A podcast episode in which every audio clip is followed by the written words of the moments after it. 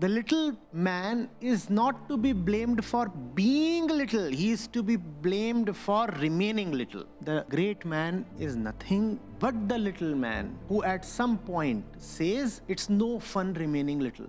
And he is born exactly similar to the little man. Now that puts the little man in the dock. If he could say that he doesn't want to remain little, why couldn't you? If no greatness were possible at all, then there was no justification in pointing fingers at littleness. It is materially proven in the shape, form, and figure of the great man. If he could do it, why couldn't you? The great man is also a little man. Had the great man just been great, then the little man is allowed to stay little. But the great man is not just great. He purposefully, deliberately decides to not to remain little. And if he can decide that, if he can impose that kind of determination and discipline upon himself, why can't you?